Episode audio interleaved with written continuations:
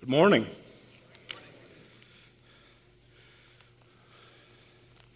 I bring you greetings from Pastor Bailey, who is away in Michigan working on a book. And probably will be for a couple of weeks. Please pray for him that he'll be able to get this work done. He's getting close. And uh, we do pray that God will provide that work to be done and strengthen Tim for it. If you have a Bible, turn to Acts chapter 26.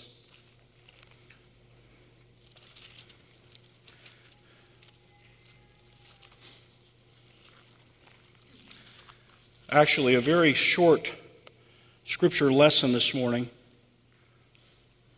coming from a context in uh, more than one chapter of the book of Acts.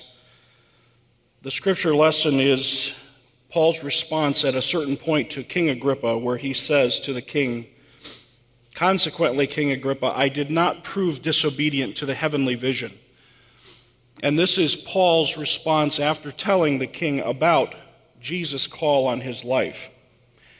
And in order for us to get a, an idea of the context of what Paul is saying to Agrippa, I want to go through the context surrounding this, but I don't want to read it. It's three chapters long. I want to just give you the bullet points of what's happening with Paul from the time he goes to Jerusalem and is in the temple and then is there's a riot and he's arrested to the time he's sent to Rome. It's a time period of 2 years plus something. But it happens very quickly and it all seems like, except for a phrase that said he sat in prison for two years, it all seems like it's happening just in a real quick, short period of time. Okay? So let's go through it real quick. Paul goes down to Jerusalem. If you remember, the church leaders told him that he should prove to everybody that he was a good Jew and that he should pay his vows and do certain things. So he does that. And he goes into the temple, and there he was accosted. And there was a riot breaking out, and they started to beating, beating him, and they wanted to kill him. So, a commander of the Roman cohort there, a cohort is a thousand men, this man named Claudius Lysias steps in and rescues Paul and brings him back toward the barracks. And there at the entrance of the barracks, Paul asks for permission to speak to the people. So he speaks to the people. He gets up on the steps and he starts speaking to the people. And in the context of speaking to the people, he tells them this part of his story about how Jesus is sending him to the Gentiles to bring the gospel to the Gentiles. That wasn't something they liked to hear.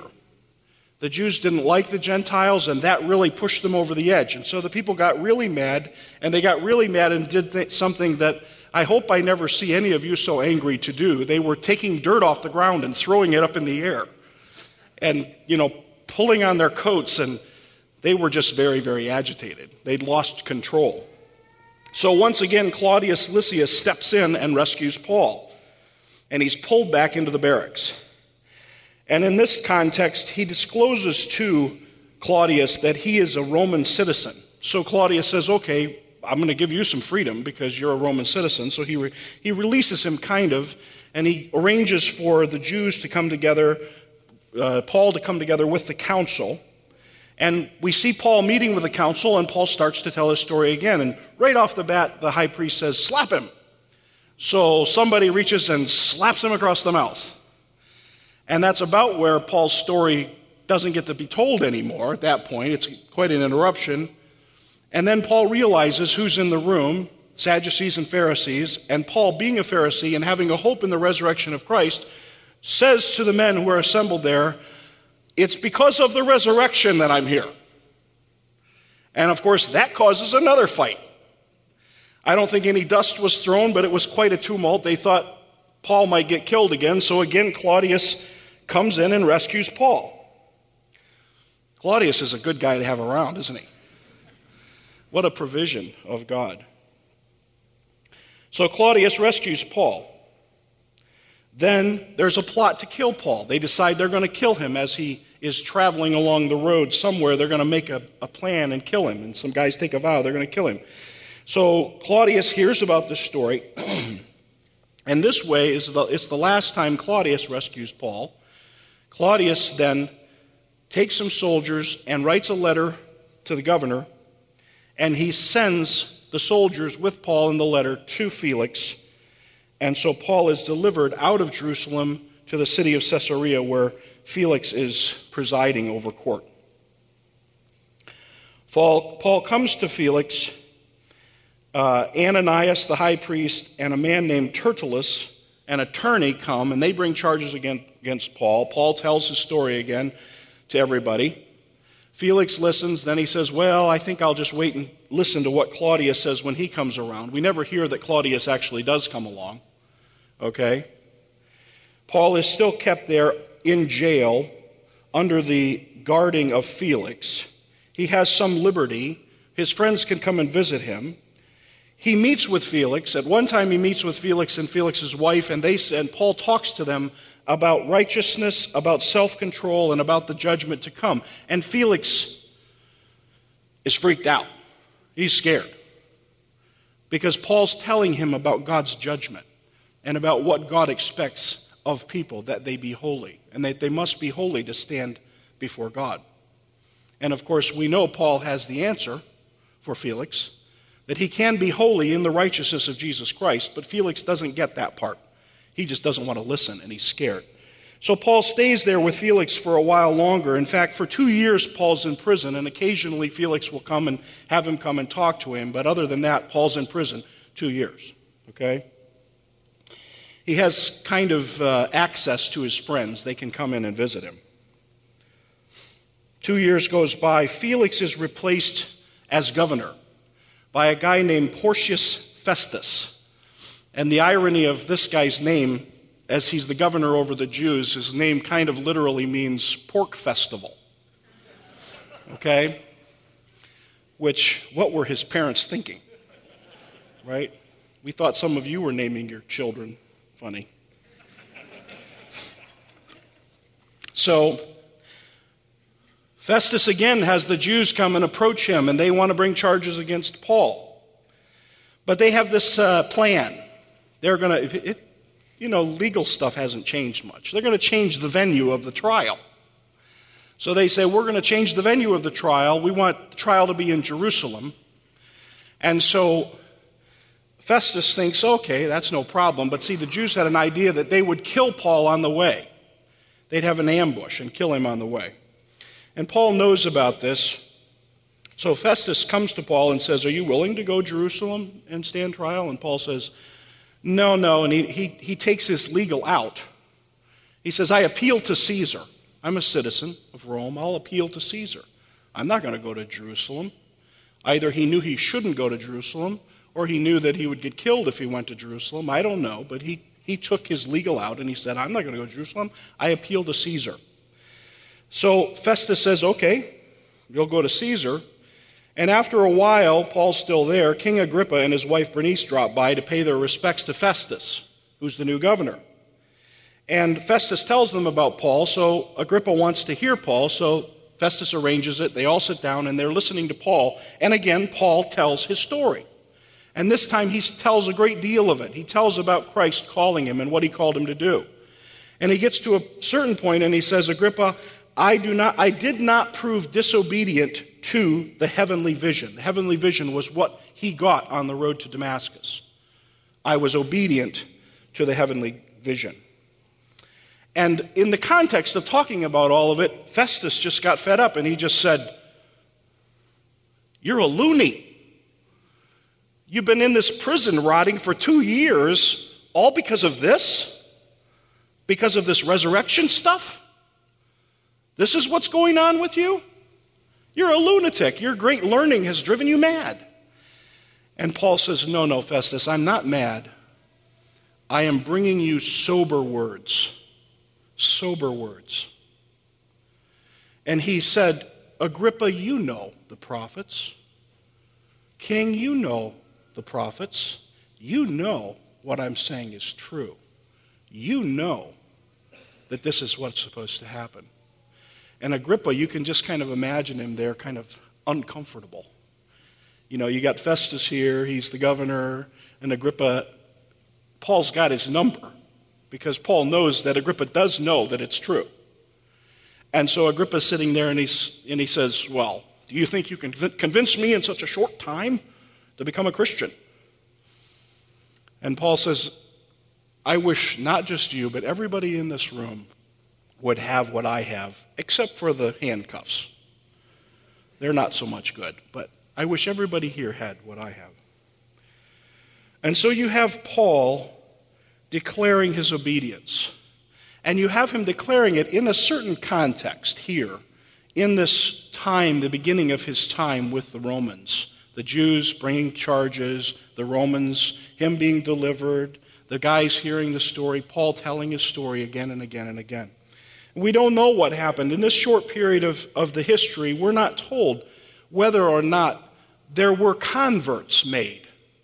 I assume that there were, since it says Paul could have visitors when he was in jail. I assume that people came to faith while Paul was there. But we're not told. But we're, we are not told specifically whether any of these people that he talked to that are mentioned became converts. But they all had reactions to what he said. Paul was obedient to the heavenly vision that he had been given. And he had said to Agrippa, This is what Christ told me on the road to Damascus he said, Arise, stand on your feet. For this purpose I have appeared to you, to appoint you a minister and a witness not only to the things which you have seen, but also to the things in which I will appear to you delivering you from the Jewish people and from the Gentiles to whom I am sending you, to open their eyes so that they may turn from darkness to light and from the dominion of Satan to God, in order that they may receive forgiveness of sins and an inheritance among those who have been sanctified by faith in me. You're going to tell people how they can become my people. That's what Jesus says to Paul. And he says, I'm going to deliver you from the Jews. And we just saw how Paul was delivered from the Jews. One, two, three, four times, just like that. God just provided him to be set free from them. Paul did what he had been commanded to do. He didn't just do it in this instance, he did it in all kinds of instances in his life. He talks about, he talks at one point, uh, it gives a kind of uh, list of the things that had happened to him in his ministry.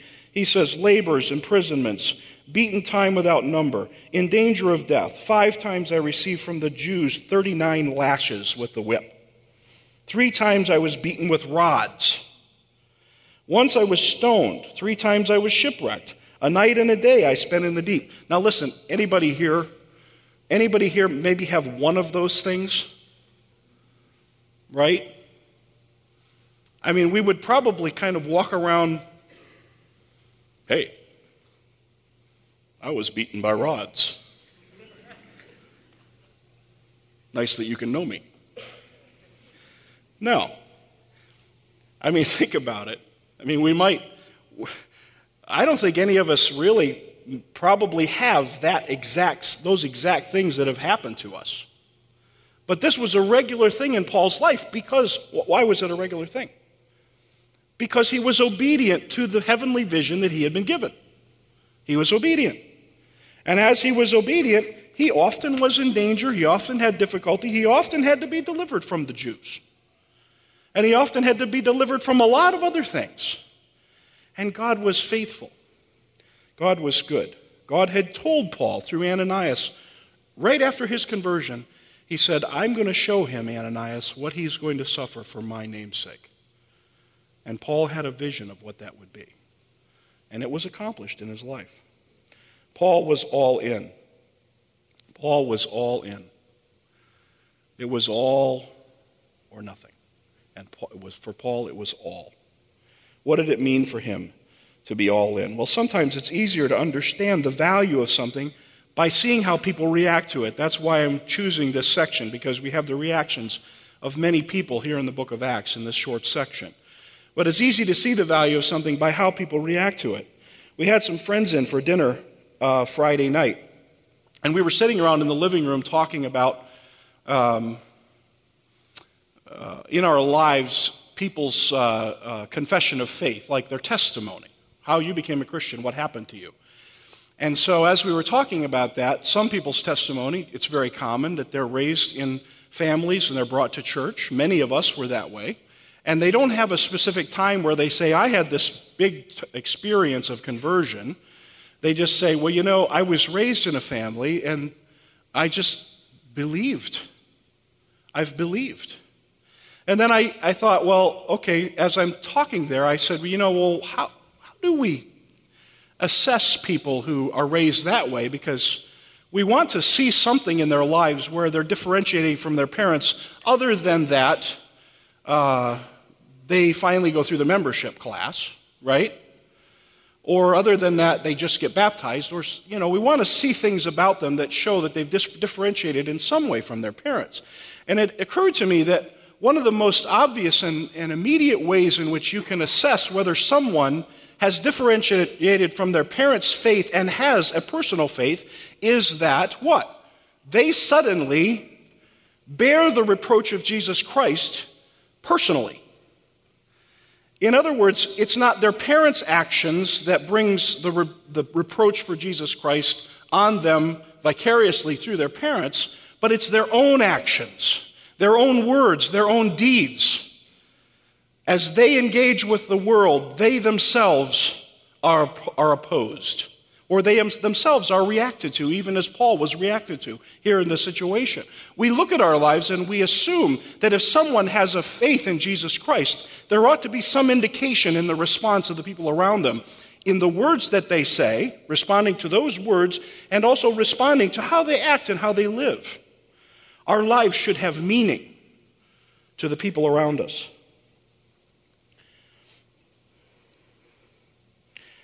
So, how did the people react to Paul and to the heavenly vision? Or his uh, obedience to the heavenly vision? Well, the zealous Jews wanted him to die. They wanted him to die because uh, they hated Christ. They were blind to the reality of Christ.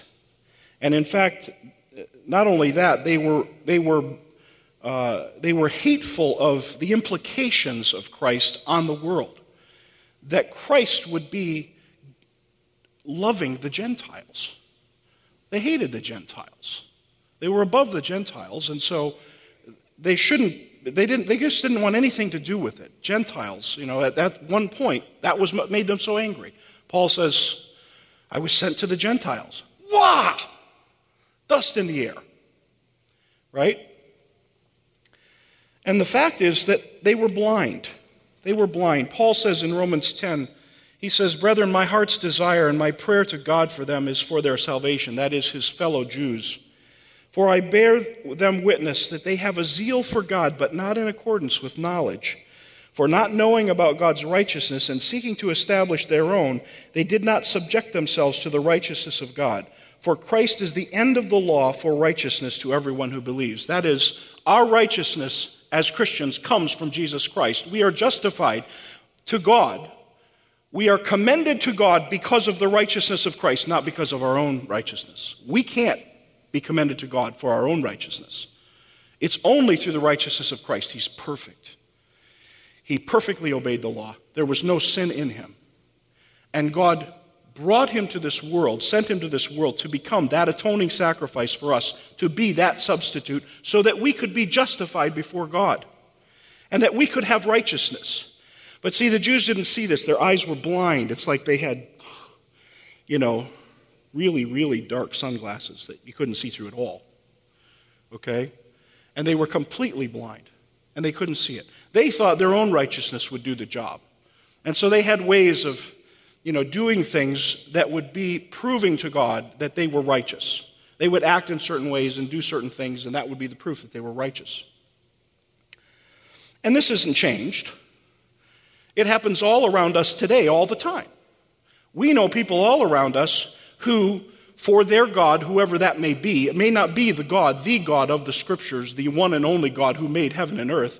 It may be their God, small g, that they're trying to serve, but even their God, small g, they will try to do righteous acts to commend themselves to Him, like recycling, or random acts of kindness, or whatever it is. And even if their God is the God, capital G, the Almighty God, They might try to do things to commend themselves to God. They might try to work really hard to not smoke cigarettes or to work really hard to not, you know, uh, uh, go over the speed limit or whatever they want to do that they think that this will prove to God that they were good enough to reconcile themselves to Him. And you know, they just don't get it. I, there was a man visiting here a few weeks ago, and he was out in the, in the front smoking a cigarette. And I, I didn't know him, so I went up to introduce myself to him. And right away, I realized he was incredibly ashamed that he was smoking a cigarette. And I thought, oh no, how am I going to make this man feel comfortable? Because I don't care if he smoked a cigarette. Maybe I should have asked him if he had one for me. I don't know. I didn't do it that way. I basically said, look, it's not. He, you know, he was apologetic. I'm sorry. I know this is awful. Uh, you know, and I'm saying to him, look, no, no, no, no. It's not about cigarettes. You understand? If you knew the, the stuff in my heart, you would realize that you would take cigarettes over that stuff any day of the week. And that's how we have to understand the idea of having righteousness of our own before God. It's just impossible. There's no possible way. And the Jews didn't see it because they were blind. And so often we don't see it, or we kind of, you know, have lapses of blindness. You know, some of us, this has happens to us once in a while. We just have a lapse of temporary blindness, and we decide that we're going to try to do this. And, and then we, one day we wake up and, and it's uh, Communion Sunday, and we look at it and we say, What was I thinking? What was I thinking? That I could be righteous before God in something I would do? No. No. We can only be justified through the righteousness of Jesus Christ. That's the only way. And the Jews did not understand it. And we must. Some men were frightened by his words. So Paul spoke to Felix, the governor, and Felix was frightened because he heard about the judgment. And I think about all of the stuff that's going on. You know, this past week, uh, the sins of our city and the gross sins and, and things that happen in our city. And I think of how we, we proudly promote and we proudly stand and make declarations like, you know, if you op- oppose homosexual marriage, uh, history is going to remember you poorly. That was the statement. And it's in, the, it's in the Indianapolis paper and it's in the Bloomington paper, and it was made by our mayor. And I'm thinking to myself, what are you thinking? What are you thinking? There is an eternal God. There will come a day of judgment. His law doesn't change. We, all of us, will stand in front of Him and give an account for our lives. History, if, we, if this world turns on for 500 years, how do you think history will remember this time? How is history going to remember Europe in 100 years when the historians writing the books will all be Muslims? Do you understand? History. History is the day God opens the books and we stand in front of Him and He gives the judgment for what we have done and what we have not done. That's history. That will be the day, the real reckoning. No fudging the books. That's history. And that's what Paul declared to Felix. And Felix was frightened, and rightfully so. And so we should be frightened. And we should live in fear of God and go to Him repenting of our sins and seeking forgiveness because the psalm says that God is to be feared because with Him is the forgiveness of sins. Only with Him.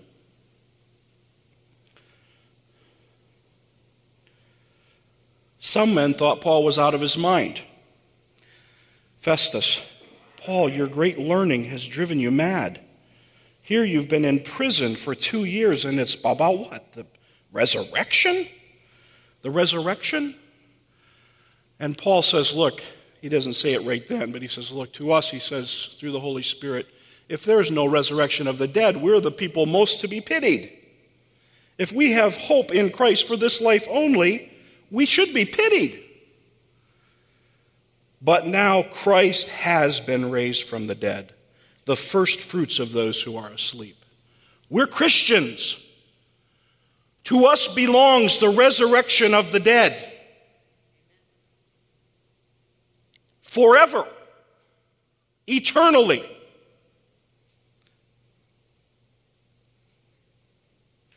Why is it considered incredible among you people, Paul says, if God does raise the dead? That's what he says to Agrippa and Festus. I remember Andy Rooney. You guys remember Andy Rooney, the CBS uh, 60 Minutes guy? He was a God hater. And I remember one time he was talking about things he likes and things he doesn't like, and one, he said, I love Christmas, I hate Easter. And Christians, for us, we love them both, but boy, what's the really good one? if Christ would have just come and been born and then left, that would have been interesting, and we would have died in our sins. But he came, was born, and died for us, and was raised from the dead by the power of God the first fruits of the resurrection. And we will follow with him. Easter. Oh, yeah. Give me Easter. Christmas had to happen, but give me Easter. Some were almost persuaded by Paul, and Agrippa was one of these.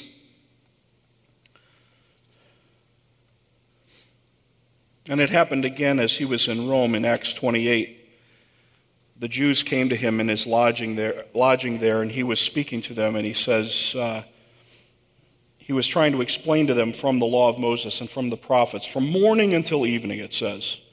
And some were being persuaded, and others would not believe. And when they did not agree with one another, they began leaving after Paul had spoken one parting word. This is the word he spoke. The Holy Spirit rightly spoke through Isaiah the prophet to your fathers, saying, Go to this people and say, You will keep on hearing, but will not understand. You will keep on seeing, but will not perceive. For the heart of this people has become dull, and with their ears they scarcely hear, and they have closed their eyes. Otherwise, they might see with their eyes, and hear with their ears, and understand with their heart, and return, and I would heal them. Almost. They almost believed. Agrippa almost believed. All around us, people talk about God. And they talk about this part of God, this aspect of God, this thing about God, this thing about what God says. You hear them all the time in all of the Facebook stuff and all of the, the comment sections and all those things. You hear them talking. And they swerve into God and swerve into God, and they almost believe. They almost believe. But almost is not good. Almost doesn't cut it. We must place our faith in Jesus Christ, God's Son. We must believe and be saved. Paul saw a light on the road to Damascus. He did not prove disobedient to that heavenly vision. First, or 2 Corinthians 3 I'm sorry, 2 Corinthians 4, verses 5 and 6. For we do not preach ourselves, but Christ Jesus as Lord, and ourselves as your bondservants for Christ's sake. For God, who said, Let light shine out of darkness, is the one who has shown in our hearts to give the light of the knowledge of the glory of God in the face of Christ. Paul saw a heavenly vision on the road to Damascus. It was an actual light, it struck him blind. All the guys were with him were like, Whoa. Right? But God has said to us that to every man who believes on Christ, He gives a heavenly vision. He shows in our hearts the knowledge of the glory of God in the face of Christ. Every one of us. If you're here this morning and you are a believer calling on the name of the Lord, confessing that Jesus is your Lord and Savior, you have had the knowledge of God shown in your hearts through the face of Jesus Christ. You have had a heavenly vision. You would not be able to say that otherwise. You would not be able to be that believer otherwise. God had to take the scales from your eyes. God had to shine the light into your heart to make that possible for you. And so the question for us this morning is have we been obedient to that heavenly vision? Have you been obedient to that heavenly vision? Have you confessed Christ? Are you like Paul, all in? All in. I've been obedient to that heavenly vision. Would you say that if someone asks you? I've been all in. Christ called me, and I've responded.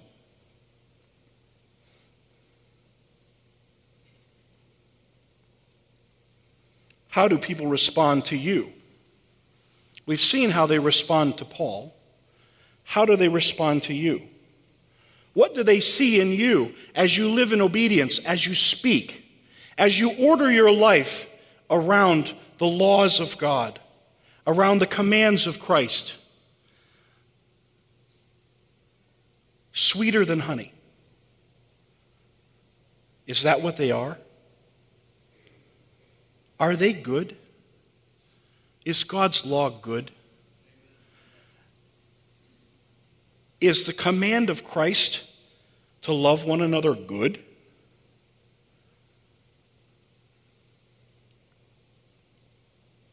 How do people respond to you? Do they see the demonstration of your obedience to your heavenly vision of Jesus Christ? One of our, one of our mothers to be was in Walmart a couple weeks ago, and she was in the checkout line. And she's, the days are accomplished that she should be delivered. Let's put it that way. And so she's, she's in the checkout line, and uh, the lady looks at her and says, So, uh, when are you due? And she tells the lady when she's due. And the lady says, Oh, that's good. Do you have any other children? Is it your first one? No, I have four more. This is our fifth one. The lady stops, and this is what she says Do you go to Clearnote Church?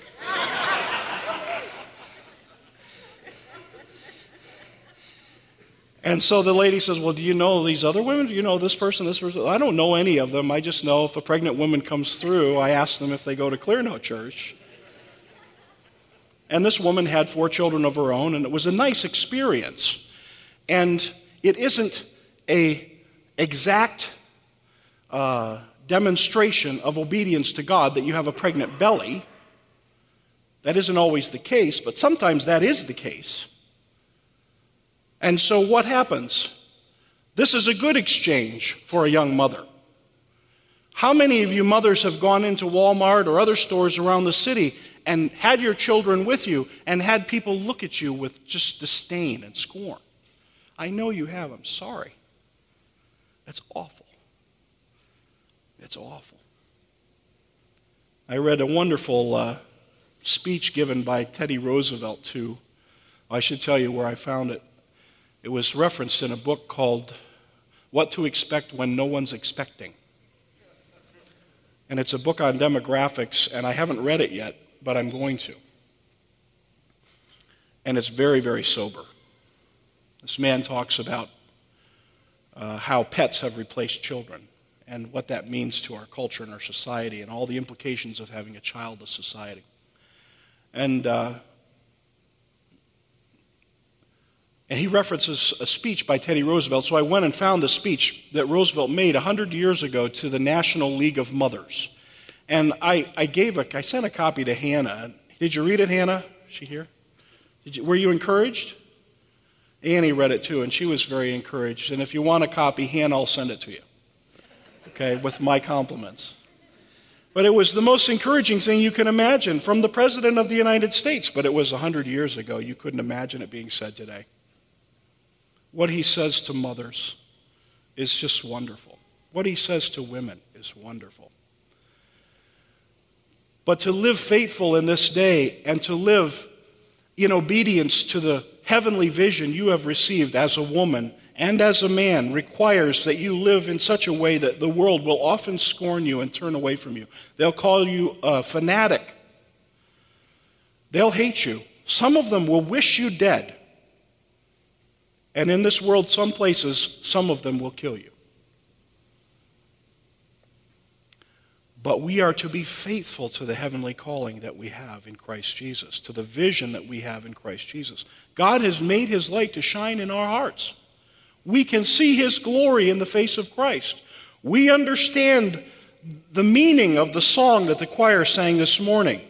We look at this table and know that we receive from God sustenance, life, spiritual energy, vitality, just as if we were branches connected to a vine. That's what Jesus says. I am the branch and I am the vine and you are the branches and you must abide in me. And anyone who abides in me will produce much fruit. They will have life. Why? Because my power, my life from my sacrifice and my resurrection will flow into you, and you will have what I give you.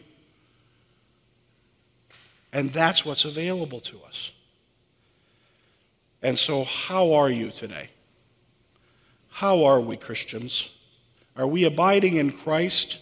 Are we faithful and obedient to that heavenly vision that we have received? Do we need to do some confession? Do we need to do some repentance? Do we need to call on God and ask Him to deliver us from our sins? Yes, we do. And it's our privilege to be able to do this here and this morning at this table through God's kindness and the sacrifice of His Son. And so let's do this together this morning. Let's ask God to make us faithful. Elders, would you come, please?